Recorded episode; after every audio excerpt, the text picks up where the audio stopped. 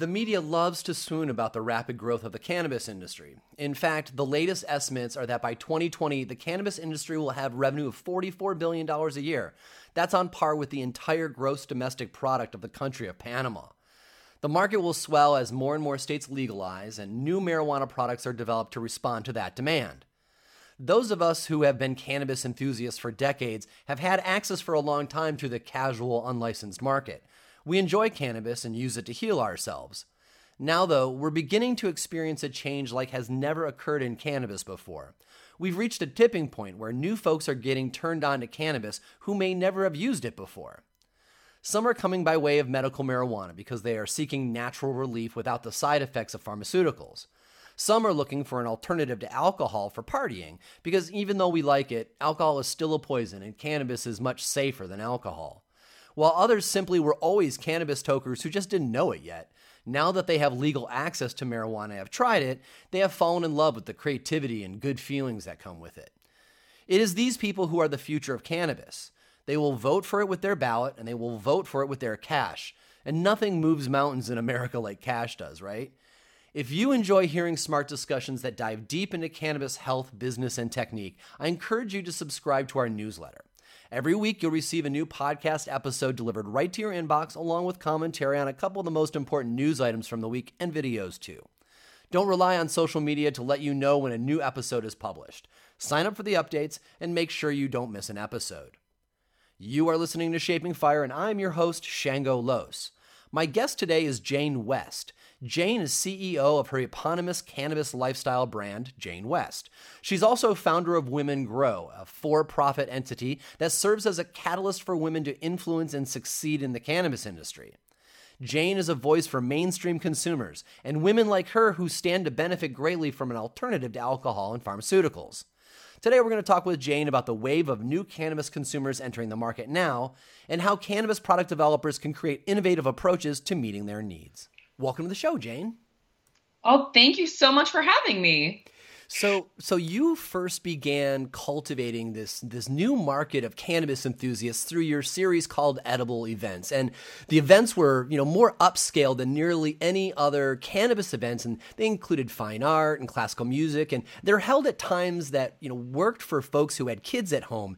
Did you find that the folks who came out to these events were were already integrated into the cannabis scene, or were they primarily cannabis curious folks who had found a home um, and an event that that that you put on and spoke to them? Mm-hmm.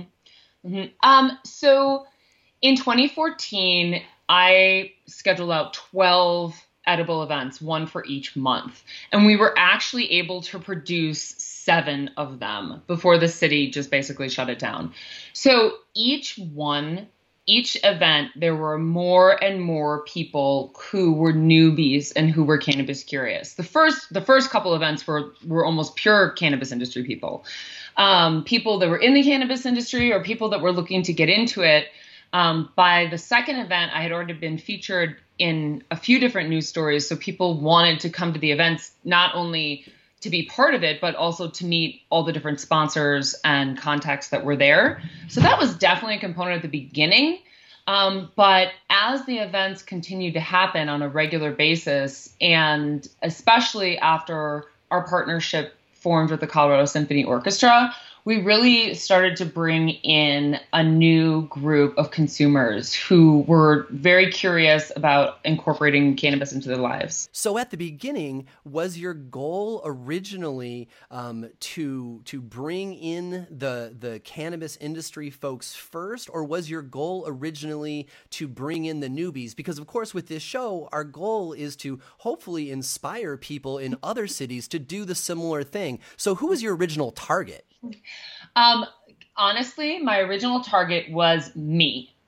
I am a regular cannabis consumer, and I absolutely prefer uh, cannabis to alcohol as like my substance of choice on a Friday night. And I simply wanted to create a really high end event with great food and wonderful music in an art gallery that I would wear a cocktail dress to on a Friday night and also be able to openly consume cannabis there.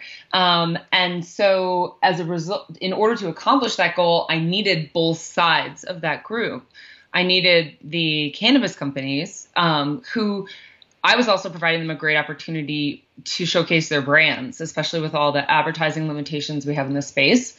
Um, and I wanted to learn more about all their products. I mean, at, up until the day of legalization, adult use legalization in, on January 1st, 2014 in Colorado, I really was only a flower consumer. And so I wanted to learn more about all these incredible infused products on the market as well. Um, so they really became like a great place for consumer education about new products coming out. And then it was a safe, welcoming location, like right in the heart of the Art, Santa Fe Arts District, that you could go attend a cannabis event, which absolutely um, normalized that. Um, as I was building the event series, I went to several events that were advertised as cannabis events um, just to kind of see what was happening in the market. And most of them were like they were not well organized. Um, they were in locations that were not like central to Denver, um, and they the ones I did attend were not the scene that I really wanted to be part of and didn't reflect my cannabis experience. So you were saying that the, as you did more of these events, more of these these crossover new folks came and got involved. How do you think that they found out about it? Because you know people who are not into cannabis mm-hmm. don't necessarily read all of the cannabis things. So mm-hmm. were you putting some kind of copy out there or through the mm-hmm. press to let them know that this event was for them? I mean, I did my very best to build a straightforward web page of each one of the events and I listed off all of the um, menus and I, I really also tried to feature all utilize the network of everyone we were showcasing at the event to promote the event. So for instance, we were in one of the best art galleries in Santa Fe at Space Gallery, and we would talk about the different artists that were showcasing there. And at each one of the events, there'd be some like special activities. So we we would talk in advance about how you can come watch this particular like body painter um, or this woman that was skilled in origami, um, different things depending on the event. Um, but you know candidly the the very the most important thing i did to promote the events was to just keep my message solid with every single media interview that i had the opportunity to take at the time um, i invited a lot of like smaller uh, media companies and even guest bloggers um, who were really interested in the space and were so wanted to attend. And so I would always have a pretty large uh, medium PR list and take extra time to talk to each one of them when they were at the events. So um, I could really make sure that they understood what we were trying to create here and could share a message often when anything is taboo or that and when often when anything that is taboo first comes to the mainstream you know there's usually lots of giggling about it right so mm-hmm. do you find that these new crossover cannabis enthusiasts have to spend a little time you know working out the fact that they're doing something that until recently had to be underground and instead was now only illegal federally but essentially it was okay for them to be at the party mm-hmm. um, yes i i absolutely do for the cannabis curious, I, in my opinion, the first step is the most important one. Like they have to decide that they're interested enough to go into the dispensary and see what products are there for them. Um, but after that very first step, um, they see this whole world of different products and uh, and like for instance in Colorado, I'm referencing Colorado, but there's so many different high quality products that have all, in all different uptake systems and there's chocolates and mints and tinctures and patches and vape pens. And and as you're looking at the products and evaluating them you realize that this is not what you thought it was. And you know these are high quality products being made um, by companies that have been in the space for a long period of time. And and you you learn that as you learn about all the different brands. And so once you've taken that first step through the door of the dispensary um, you really your eyes are opened up to all the things that this can be. And then just curiosity takes over. And um, so that seems to be kind of the standard newbie path in Colorado at least that the idea of sparking their curiosity is a great goal. And, and the idea of taboo, let's talk about for yourself for a moment. I know you promoted these parties originally under the pseudonym Jane West, and the, mm-hmm. the ink on the new cannabis laws were barely dry at this point. Did you create your pseudonym of Jane West to keep your cannabis life separate from your day job? Or was the idea intentionally from the beginning to start breathing life into a lifestyle brand called Jane West? So at the very heart of it, the idea was to intentionally recreate my professional life. So there were a lot of different reasons behind that, um, but I wanted to recreate what I was doing professionally in this world and what I was spending my time creating. Um, and so there were a lot of reasons to to to use a pseudonym at the time, especially because I didn't know a single person in the industry, and and and uh, and I wasn't sure what I was going to do with my um, more corporate job if this started to work. Um, but honestly, there's, a, I mean, it just made it a lot um, administratively easier to start a new business. I'd never done anything like that before. Um, I'm 40 years old, and you know, when I growing up, I definitely had the mindset that I was going to go to college and then get a job and get a great job or do a great job. But um, I didn't really know any like entrepreneurs. Like no one in my world is like hashtagging startup life. Like, um, and so I was really, you know, setting out to do something that I had never done before and kind of had to step into this whole new, uh, bolder persona. Um, and so every step of the way, I've just tried my best to make really intentional decisions to create what I want to see in the world. And so part of that was started with recreating myself, if that makes sense. Yeah, that makes sense.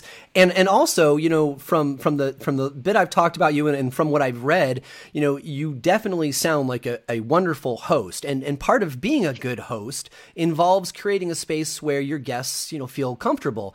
Clearly the environments that you built were, you know, pleasant to be in. But did you find that you played a role kind of therapist to in many cases too like like fluttering amongst the guests and helping them give themselves permission to be at a cannabis party? Uh, definitely definitely. I was always at the front. Actually um, i have my master's degree in social work. Um, so i've always been a fairly good networker and especially with those um, initial introductions with people.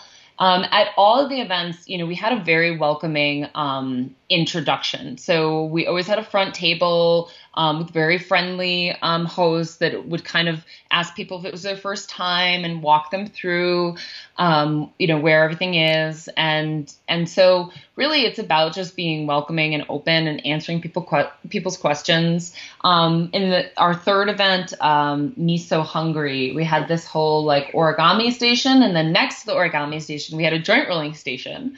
Um, and just kind of like candidly being like, okay, how do you do this? How would you roll a joint? Pull out your papers. Let's, um, let's, you know, first we are going to grind up our cannabis and then you roll up the filter. And, and it was great. And by not making it like too cool for school, like you should already know how to roll a joint, man. Like, and just being open, like, okay, let's see, let's try it out. Let's see if you can learn how to do it. Um, it kind of broke down those barriers and like demystified people's thoughts about what the event would even be to begin with. Um, and I think a lot of times in the beginning, there was a lot of conversations about the event itself, which helped um, spur more conversations about cannabis. So it it was a topic of conversation that you were even there, especially by like the third and fourth event when we had people from like 12 different states uh, flying in for the events. Um, so it just became like a really fun, super social setting of like minded people that all thought, you know, this was the place they wanted to be on Friday night, and it made for a great group. I really like your approach of not making it too cool for school, right? Because so much of our industry is very elitist and everybody's trying to get farther and farther out over the edge. But you brought it all the way back um, to, hey, let's have fun and make this ultra simple so that we can be very inclusive. And I really like that. Um, there's still some risk in participating, especially for you know the folks that you were appealing to that were less than counterculture. How do you suggest that newcomers to cannabis weigh the aspect that they could still get fired for having cannabis in their system, or if they saw somebody from work? I'm sure that some people vocalized their concern about being outed, and so I'd love to hear before we go to the first commercial what you kind of told them from your from your therapist role on how to get over that or make that decision for themselves. Right. So, um, so first of all, no matter what, you have to like evaluate what your drug policy is at work and and make those decisions for yourself. So separate of of possibly like being released from your job for consuming cannabis, which is an important topic we should talk about. Um, at at my we had to make a decision er, at every single event regarding filming. And so this is how this really was what mainly pushed this topic uh, among guests because I could have not allowed filming. Um, and at every single one of the events, there were, le- I mean, the reason the name Edible Events Company and and Jane West and everything we're doing is no is so is known so far and wide is because so many media partners were allowed to attend all of the events and were allowed to film all the events. Um, and that was a decision that I made early on, and it, it definitely affected attendance of the of the of the events because there were so many people at that time and still today who would not be comfortable being at a cannabis consumption event and being filmed or photographed consuming, um, which I understand. Um, however, at the same time, um, it's kind of a catch 22 because until we have more mainstream consumption occurring, um, there won't be the visuals out there that this is normal. Everyone's doing this. Your neighbor tries it. Your mom tries it. You know, it, it's okay. Um, and it's going to be part of, you know, our legal lifestyles of the future.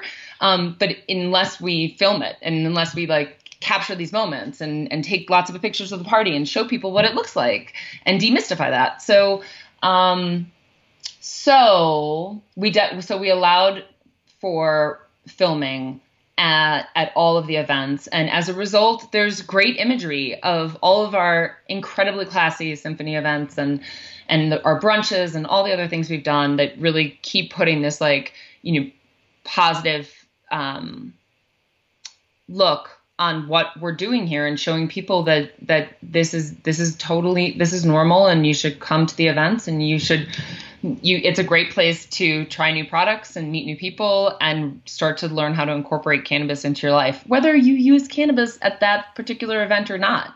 Um, i think a lot of people bought a ticket and for their first one they just kind of came to see what it would be like and then came to future events and all the symphony events because they decided um, that they wanted to be part of it and they wanted to try it too.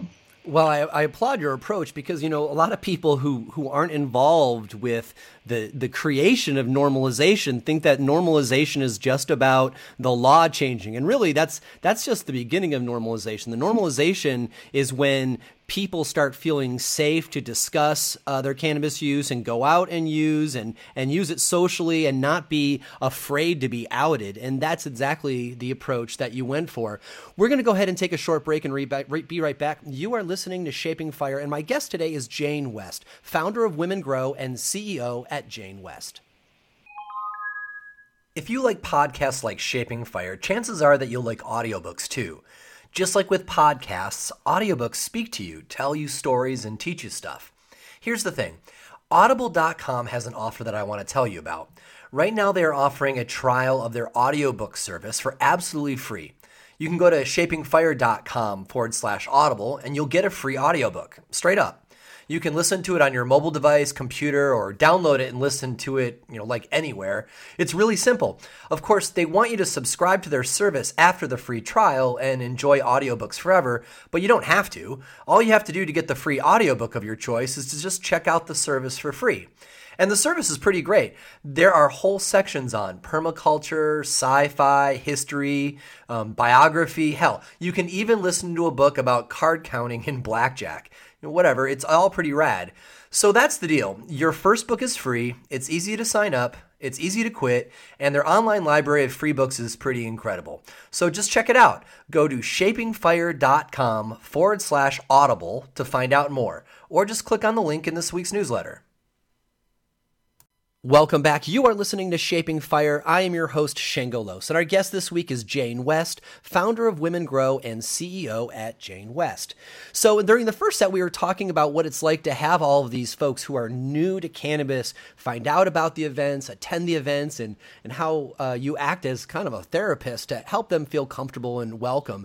And so that brings us up to the million dollar question, right? Which is for the folks who chose to use cannabis at their first event events, you know, how did they handle that? Because, you know, as we know with people who are new to cannabis, sometimes they can over imbibe. And, and dosing is a constant challenge for newbies. How did you prepare your guests for a good experience and not becoming over medicated? Mm-hmm. Well, here in Colorado, there's a really great alliance that is formed among all the infused product manufacturers, and they work closely with um, the Colorado Department of Health to create an entire campaign around Start Low, Go Slow. Um, and so that was very useful because they created, you know, third party materials that that helped inform new consumers that were part you know the government was part of making them with us. And so that helped us just keep the message universal among all the bud tenders and among tourists to colorado. Start low go slow and then there's backup information behind that. It's basically was the good to know campaign um, which i love. Um, and so so we always kind of keep to that mantra. Additionally we at our at the events we're throwing now you go to the dispensary and you acquire a goodie bag of all of the this variety of, of products. And so there's information about each of the products inside of there. And then you choose um, you know it, it was byoc like you choose what you're consuming and how over the course of the night um, based on all that information. And it's great because we're so familiar with each one of the products in the bag that we can provide you know inquisitive guests with supplemental information about um, what they're consuming. Um, and we we tend to stick with more low dose items to begin with. Um, you know, I think I it I have to say in this particular category, in terms of having a good experience, um, I think it's really important that for your first couple cannabis experiences, you don't involve alcohol at all. And I don't see that happening as often as I should. And there's, I, I think you'll find that the majority of uh, negative first couple, first or second experiences that people may or may not have, they also were consuming um, a notable amount of alcohol. And so I hope that newbies and would suggest that they prepare like we're used to having always having a beverage in our hand in this country, especially in like a recreational setting. So, you know, pack yourself some LaCroix or a nice like refreshing iced coffee, stay hydrated um, with non-alcoholic beverages and really just focus on enjoying the cannabis experience. That's really solid advice. And and so often when people go to a cannabis event as a newbie and they notice that there's a bar, they go to the bar first so they can get the drink in their hand so that they feel comfortable. And that's when they start consuming. And now suddenly they're double dipping and they're not having the proper cannabis experience. Mm-hmm. Okay, so the so my biggest pet peeve are the stories that go this the, this person's night started. They decided not that they didn't want to consume an infused product. They started drinking and then decided, yeah, I might as well try it. And then, like, they're already not set up for success. You just should, you really focus on experiencing the cannabis in a singular form and and really making the most of it and seeing how the effects of it on your body and what you really enjoy about it um, and focusing on that um, is really like is my best advice to people and, and, and that's really important too for people who are you know bringing in new cannabis enthusiasts because a lot of folks if they don't have a good first experience they're probably not going to be back. And we really do want them back because we want to we want to push normalization. But also you know most media is writing about present cannabis users and cultures.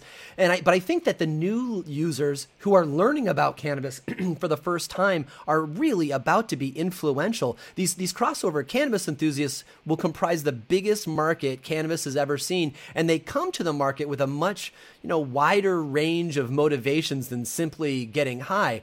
You know, what are some of the most common motivators you hear from your guests and new customers about why they've come to cannabis? Hmm. You know, I think the core of most new users' reasoning is happiness.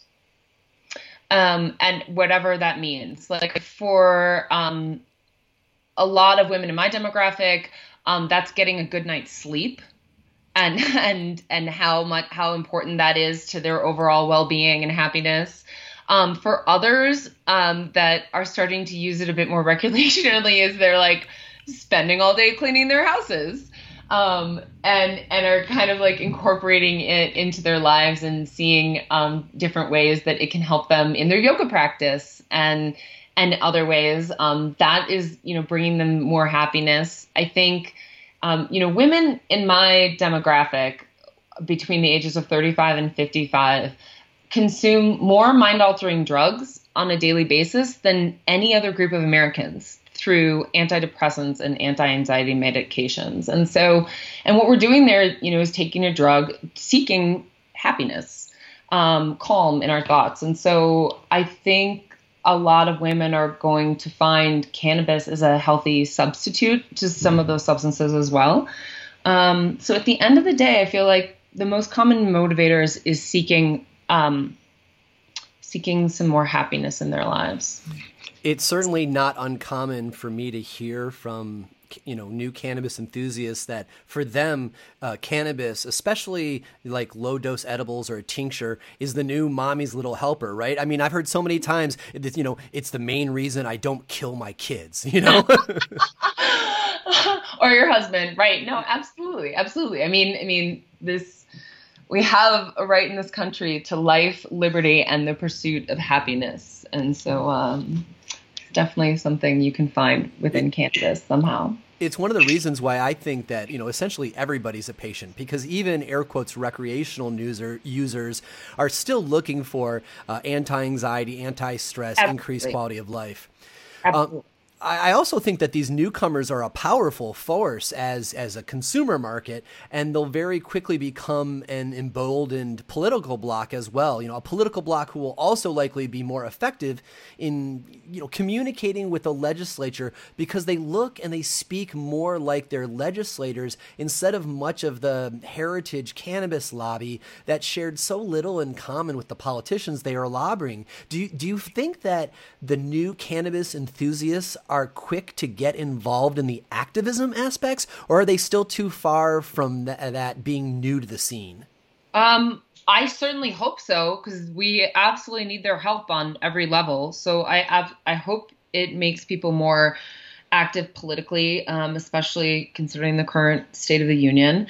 Um, and they definitely should be because at the end of the day, I mean, we've seen so many community benefits to um, having licensed marijuana businesses within your communities. Um, and we know that our roads are safer. We know that high school students here in Colorado are using less um, illicit drugs overall.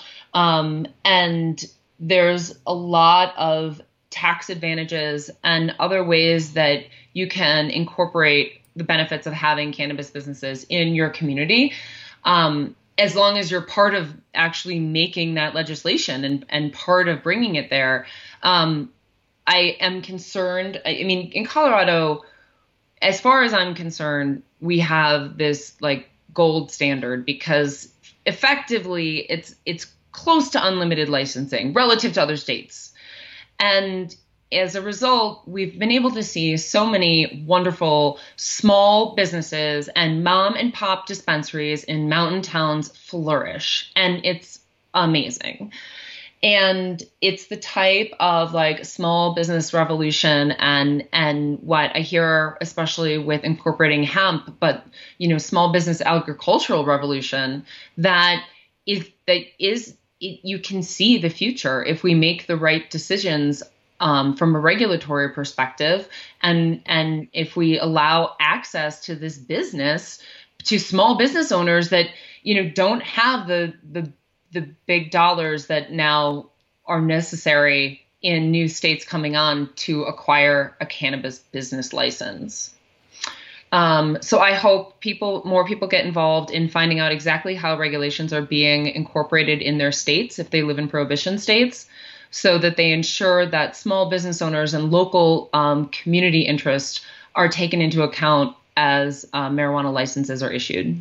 After the break, we're going to talk more about those entrepreneurs. You are listening to Shaping Fire, and my guest today is Jane West, founder of Women Grow and CEO at Jane West. Businesses everywhere are constantly striving to reach out to people through advertising. We all know, though, that trying to reach a cannabis audience with a quality message is pretty difficult. That's why many people choose to advertise on the Shaping Fire podcast. Advertising on this show allows us time to talk about your product, service, or brand in a way that really lets people know what sets your company apart from others. Bold people who own companies know that getting into relationship with their customers is essential. That is what we offer. We will explain your service or product and what sets it apart as desirable and help our audience get in contact with you. It's pretty simple, really. Advertising does not have to be all whiz bang, smoke, and mirrors. Nowadays, I find that people prefer just to be spoken to calmly, accurately, and with good intentions. If you want to make your own commercial spot, you can do that too. Because the podcast is young but growing at an exceptionally fast rate, if you become an advertiser on the Shaping Fire podcast now, you are going to pay a fraction of the cost we'll be asking for in just a few months. And yet, everyone listening both now and to the back catalog of interviews later will hear about your company again and again for years. It's a great deal for you. Pay a small amount now because the show is new, but take advantage of the huge listening audience we will have forever. Do yourself a solid and contact us today for rates on podcast and newsletter advertising email hotspot at shapingfire.com to find out more. Welcome back. You are listening to Shaping Fire. I'm your host, Shango Los, and our guest this week is Jane West, founder of Women Grow and CEO at Jane West. So, you know, in the last section, we were talking a lot about the people who came to the events and they had a great time and they found themselves wanting to stay in cannabis. They wanted to go to more events. They wanted to get more involved. Maybe they became activists. And I'm I'm pretty sure that, you know, being more of an upscale audience, I can imagine that many of your guests immediately shared your vision vision and started cannabis businesses of their own. Did your edible events spawn a series of new cannabis entrepreneurs? I mean, I, I definitely get the impression that that is what occurred, uh, and and it's amazing to see. I mean, one of my colleagues from the very beginning, um, Heidi Keyes, she started Puff Pass Paint in Colorado at the exact same time that I started Edible Events Company, and she's in like five states now, and also has Puff Pass Pottery that one of uh, one of my fellow moms at my kids' school teaches. They and they make little pottery pieces, just like all the cannabis or canvas and cocktails classes, right? Mm-hmm. Um, so I, I hope I, I, definitely think it has. I get a lot of messages um, speaking to that and that's great to see. And i hope we just continue to inspire more and more people to get into the space. Um, it's really about building a community. And it's really and ha- there's so much room for growth here. Um, and i want to i want more and more diverse groups to be joining the space so that that next generation can see themselves um, in what they want to build in the future. So I, I certainly hope so. And um, it's fun to see all the new ideas and, and you need that new fresh energy and idealism um, to keep you going through the like year three and four of being an entrepreneur. So it's good to have to have um, have that energy coming in. So in 2014, you decided to go, you know, full on with your support of new entrepreneurs, and you raised $42,000 to launch Women Grow. Would you say that this was the next logical step for you after after cultivating all these new cannabis enthusiasts that that you might as well help them succeed by networking in a cannabis world and help the industry evolve in a healthier way than it would have without as many women leaders?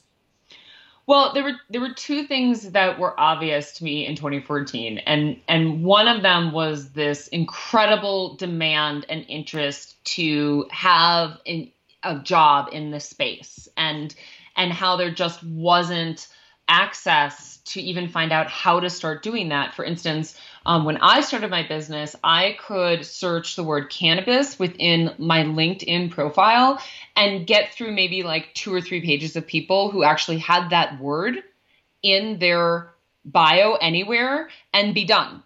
And now that it just it's endless. There's thousands of people. I have over 10,000 contacts and, and most of them are in some way shape or form in the cannabis space. So um so we needed to get them more connected back in 2014. And then secondly, it became very clear that at the end of the day, marijuana legalization is a local issue.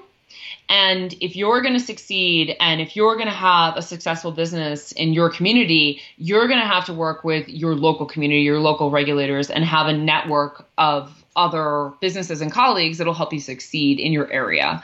Um, I women were contacting me almost daily in 2014 with all the different like media news stories that were coming out about what I was building with edible events and asking me how I can get into the space. How can I do this? How can I get in the space? I want to get more involved. I want to start your business. Now, now let's be clear.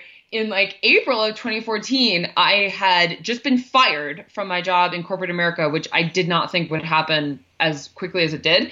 And then also I had had a SWAT team attend one of my events and and was told that I couldn't even hold those anymore. So I didn't necessarily think I was the best person to be providing um, career advice to people, but I did observe that it was the local network of support that the women here in Colorado referenced when it came to how, why their businesses were a success and who they turned to um, for support. And we needed to create those local networks among all the different women that were reaching out to me to get into the space and by offering them a platform to possibly you know start their own women grow market in their own city and then have that position while they build their network and while they build their contacts it all you know seemed to make sense um, and be win-win. So um, that's what we started doing, and and it's been incredible to watch it grow and and how different each chapter is in each city and how they've flourished. It's amazing creating this new opportunity and creating this new opportunity in so many new cities, it brings a lot of different kinds of people. You know, I was uh, I interviewed um, AC Braddock from Eden Labs, who I believe is a Women Grow member, uh, just last week, and and you know we talked about the apparent difference in approach between folks who you know see the healing powers of cannabis versus the folks who are just here to make a buck. The the plant teaches those who use it how to be you know less authoritative, less greedy, more open to experience, and yet there are others coming from other industries who may not even toke and who see cannabis as merely a commodity to make money with.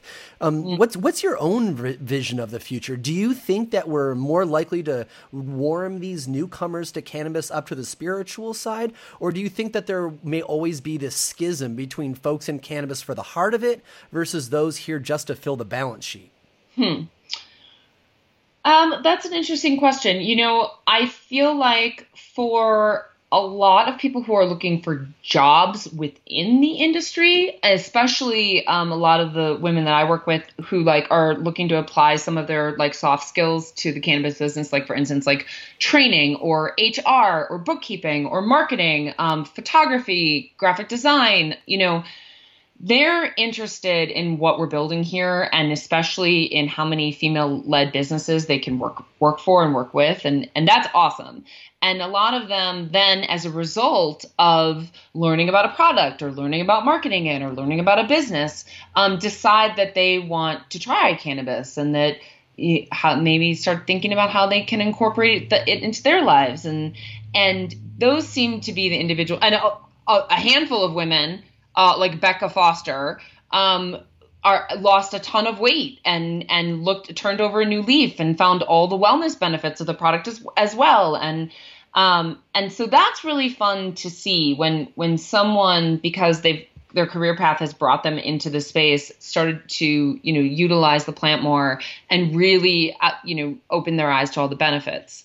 Um, on the other side i would i'm more concerned about um, individuals that don't use the plant or don't have a relationship with cannabis at all that are coming in on the more like big money and investors side um, because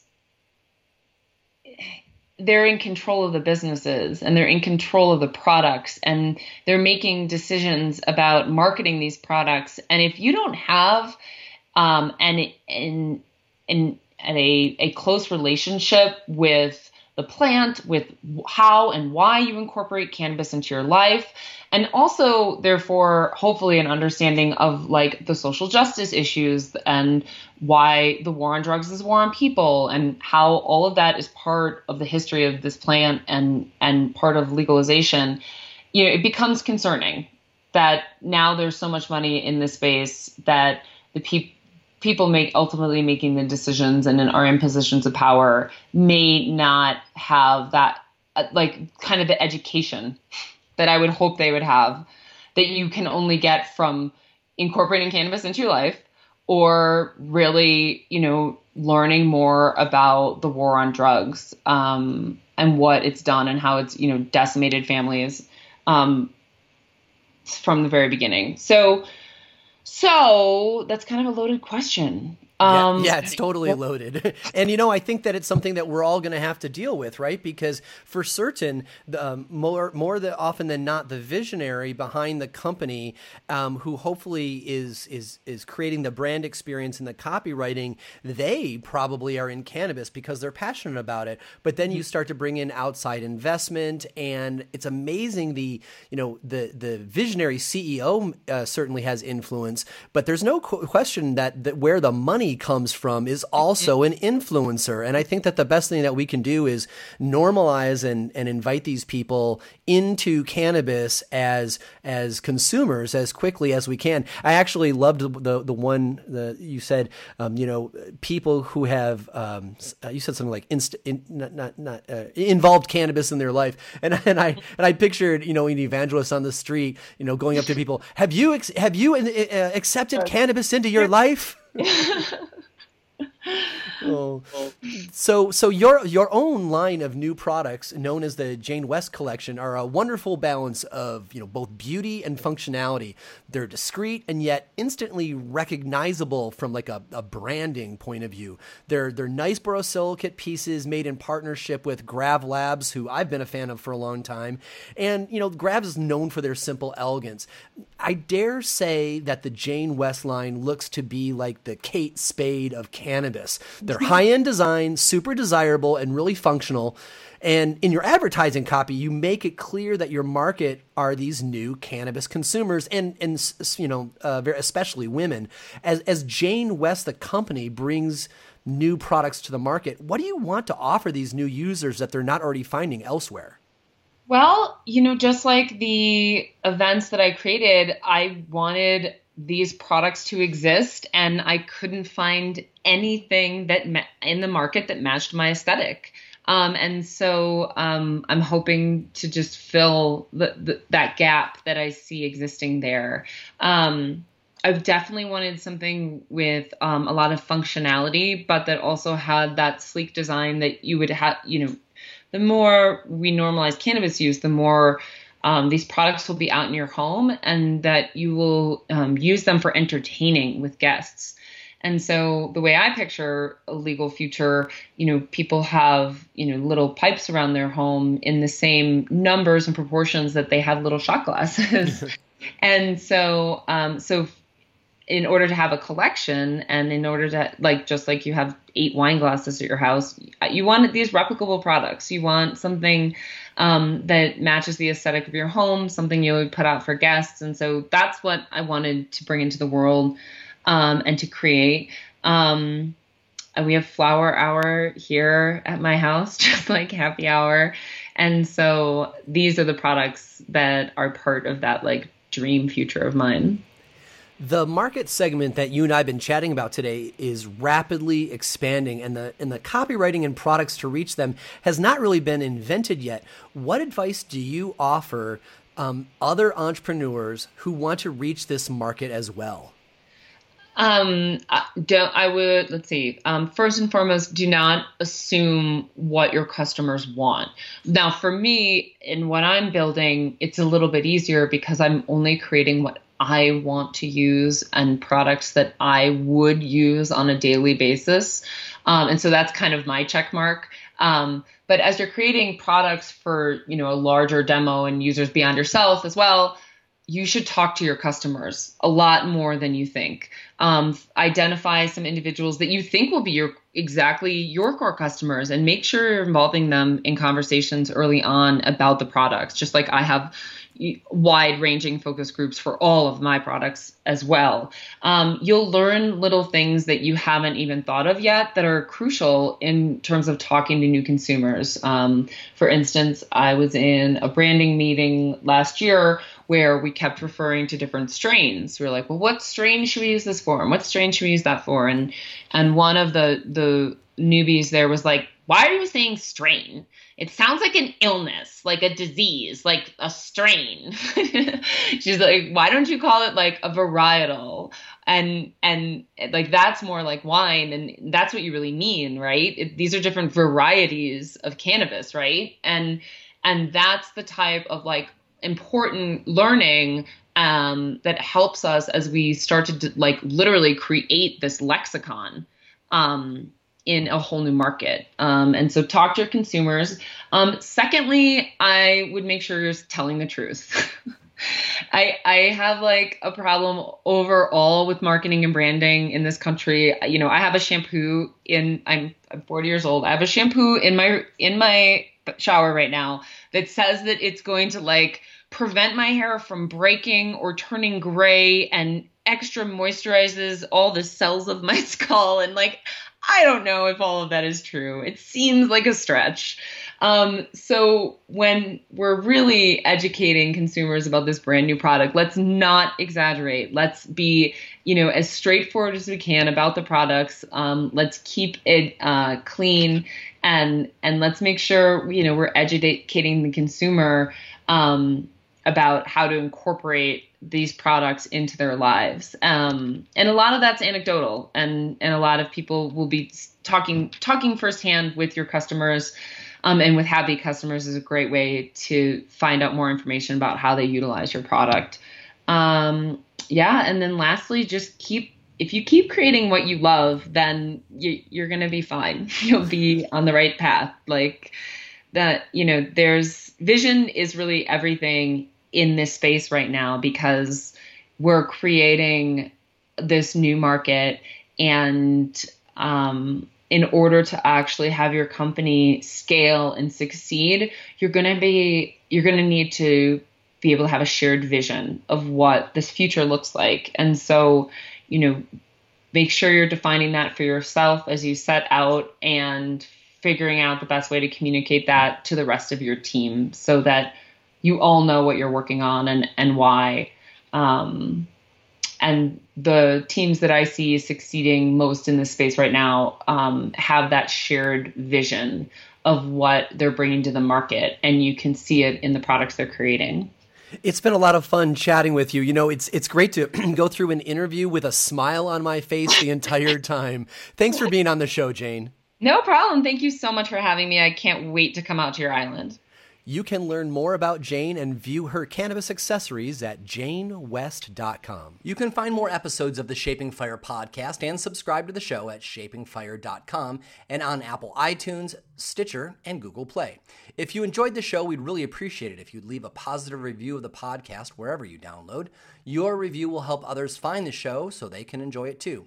On the Shaping Fire website, you can also subscribe to the weekly newsletter for insights into the latest cannabis news and product reviews.